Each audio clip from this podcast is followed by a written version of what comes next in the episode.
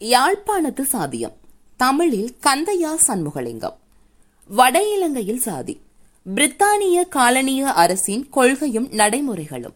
பத்தொன்பதாம் நூற்றாண்டின் நடுப்பகுதி குறித்த நுண்ணாய்வு. பகுதி ஒன்று.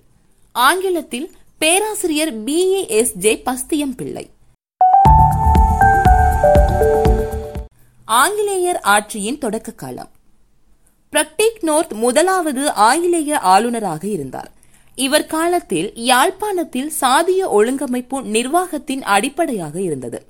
இதனை எதிர்ப்பின்றி ஏற்றுக்கொள்ளும் நடைமுறை பின்பற்றப்பட்டது. வட இலங்கையில் சாதி தலைமைக்காரர் முறையை நடைமுறைப்படுத்திய பிரித்தானியர் கரையார் போன்ற சாதியினரின் தலைமைக்காரர்களாக அவ்வவ் சாதிகளை சேர்ந்தவர்களை கடமையாற்ற அனுமதித்தனர். ஆயிரத்தி எண்ணூற்று ஆறாம் ஆண்டின் பத்தாம் இலக்க கட்டளை சட்டம் உயர் சாதியினருக்குரிய மரியாதைகளை மரபு வழி வளமைகளின்படி வழங்க வேண்டும் என்று விதித்தது.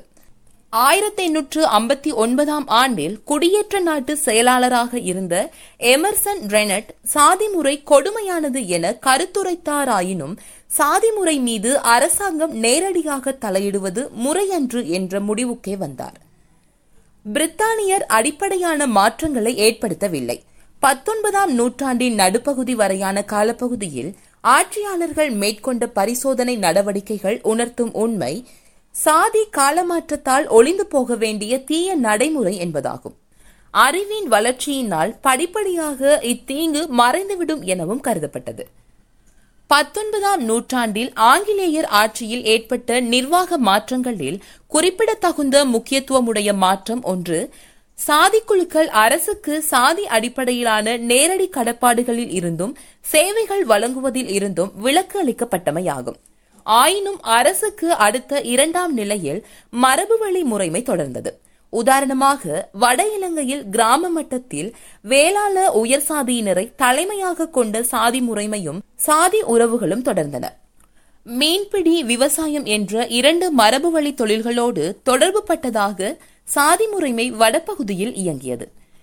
வடபகுதியின் தமிழ் சமூகத்தில் நபர் ஒருவரின் சாதி அந்தஸ்து பிறப்பினால் தீர்மானிக்கப்படுவதாக இருந்தது.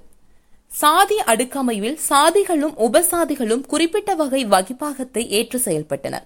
சாதி சமூகம் ஓர் உயிரியின் தன்மையுடையதாய் விளங்கியது.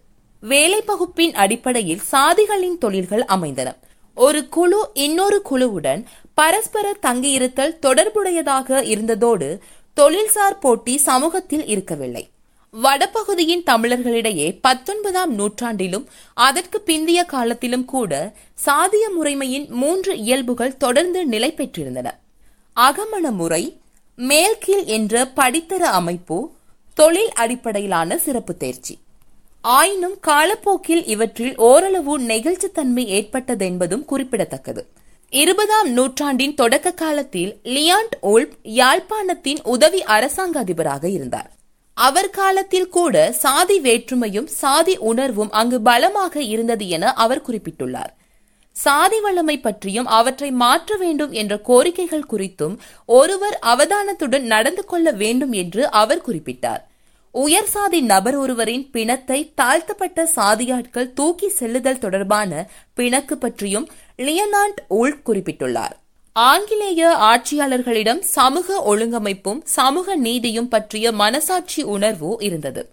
ஆயினும் உள்ளூர் வளமைகளை பேணுதல் சமூக அமைதியை பாதுகாத்தல் என்ற நிர்வாக தேவை பற்றிய முரண்பட்ட கருத்தும் இருந்து வந்தது. இந்த இக்கட்டான நிலையில் அவர்கள் சமூக நீதி என்ற லட்சிய நோக்கிலான தீர்வை தேர்ந்து கொள்ள தயாராக இருக்கவில்லை. சமூகத்தில் அமைதியையும் ஒழுங்கையும் பேண வேண்டும் என்பதற்காக பண்டைய படித்தர அமைப்புடைய சமூக ஒழுங்கை பேணி பாதுகாத்தனர். வரலாற்று நோக்கில் பார்க்கும்போது பிரித்தானியர் ஆட்சியின் மறைமுக தாக்கம் மிக பெரிது. ஆயினும் சாதி முறைமையின் மீது பிரித்தானிய ஆட்சியின் நேரடி தாக்கம் மிகவும் குறைவு. நேரடி தாக்கத்தால் சாதி கட்டமைப்பில் குலைவு ஏற்படவில்லை. பிரித்தானிய காலனிய ஆட்சி வடபகுதியின் மேலாதிக்க சாதியினை பலப்படுத்துவதற்கே துணை புரிந்தது.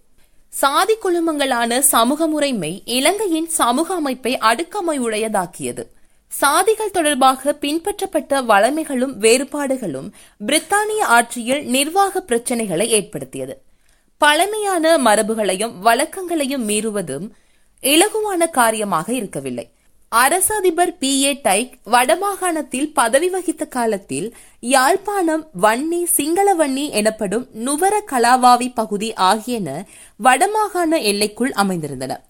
இவர் அரசாங்க அதிபராக பதவியேற்கும் முன்னர் யாழ்ப்பாணத்தின் கலெக்டராகவும் இருந்தவர்.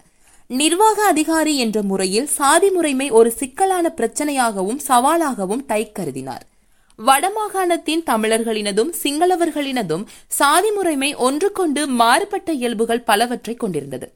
வன்னி மன்னார் பகுதியின் சாதி முறை தனித்த இயல்புகளை கொண்டிருந்தன. வன்னி மன்னார் ஆகிய இடங்களின் தமிழ் மக்களின் சாதி முறையில் சிங்களவர் சாதி முறையில் இருந்து வேறுபட்ட தனித்த இயல்புகள் பல காணப்பட்டன. பொதுப்படையாக நோக்கும் போது உணவு நீர் என்பவற்றை கொள்ளல் கொடுத்தலில் தூய்மை துடக்கு விதிகளை அனுசரிப்பதில் தமிழர்கள் நெகிழ்ச்சியற்ற போக்கை வெளிப்படுத்துகின்றனர். இந்து சமயம் சாதி அடிப்படையிலான வேறுபாடுகள் பாரபட்சம் காட்டுதல் என்பவற்றுக்கு சமய அங்கீகாரம் வழங்குவது இதற்கான காரணங்களில் ஒன்றாகும். இதைவிட வேளாளர் சாதிக்குள் உபப்பிரிவுகள் இருத்தல் மடப்பள்ளிகள் என்ற உபப்பிரிவு ஆகிய கூறுகள் யாழ்ப்பாணத்துக்கே உரிய தனித்துவ பண்புகளாகும்.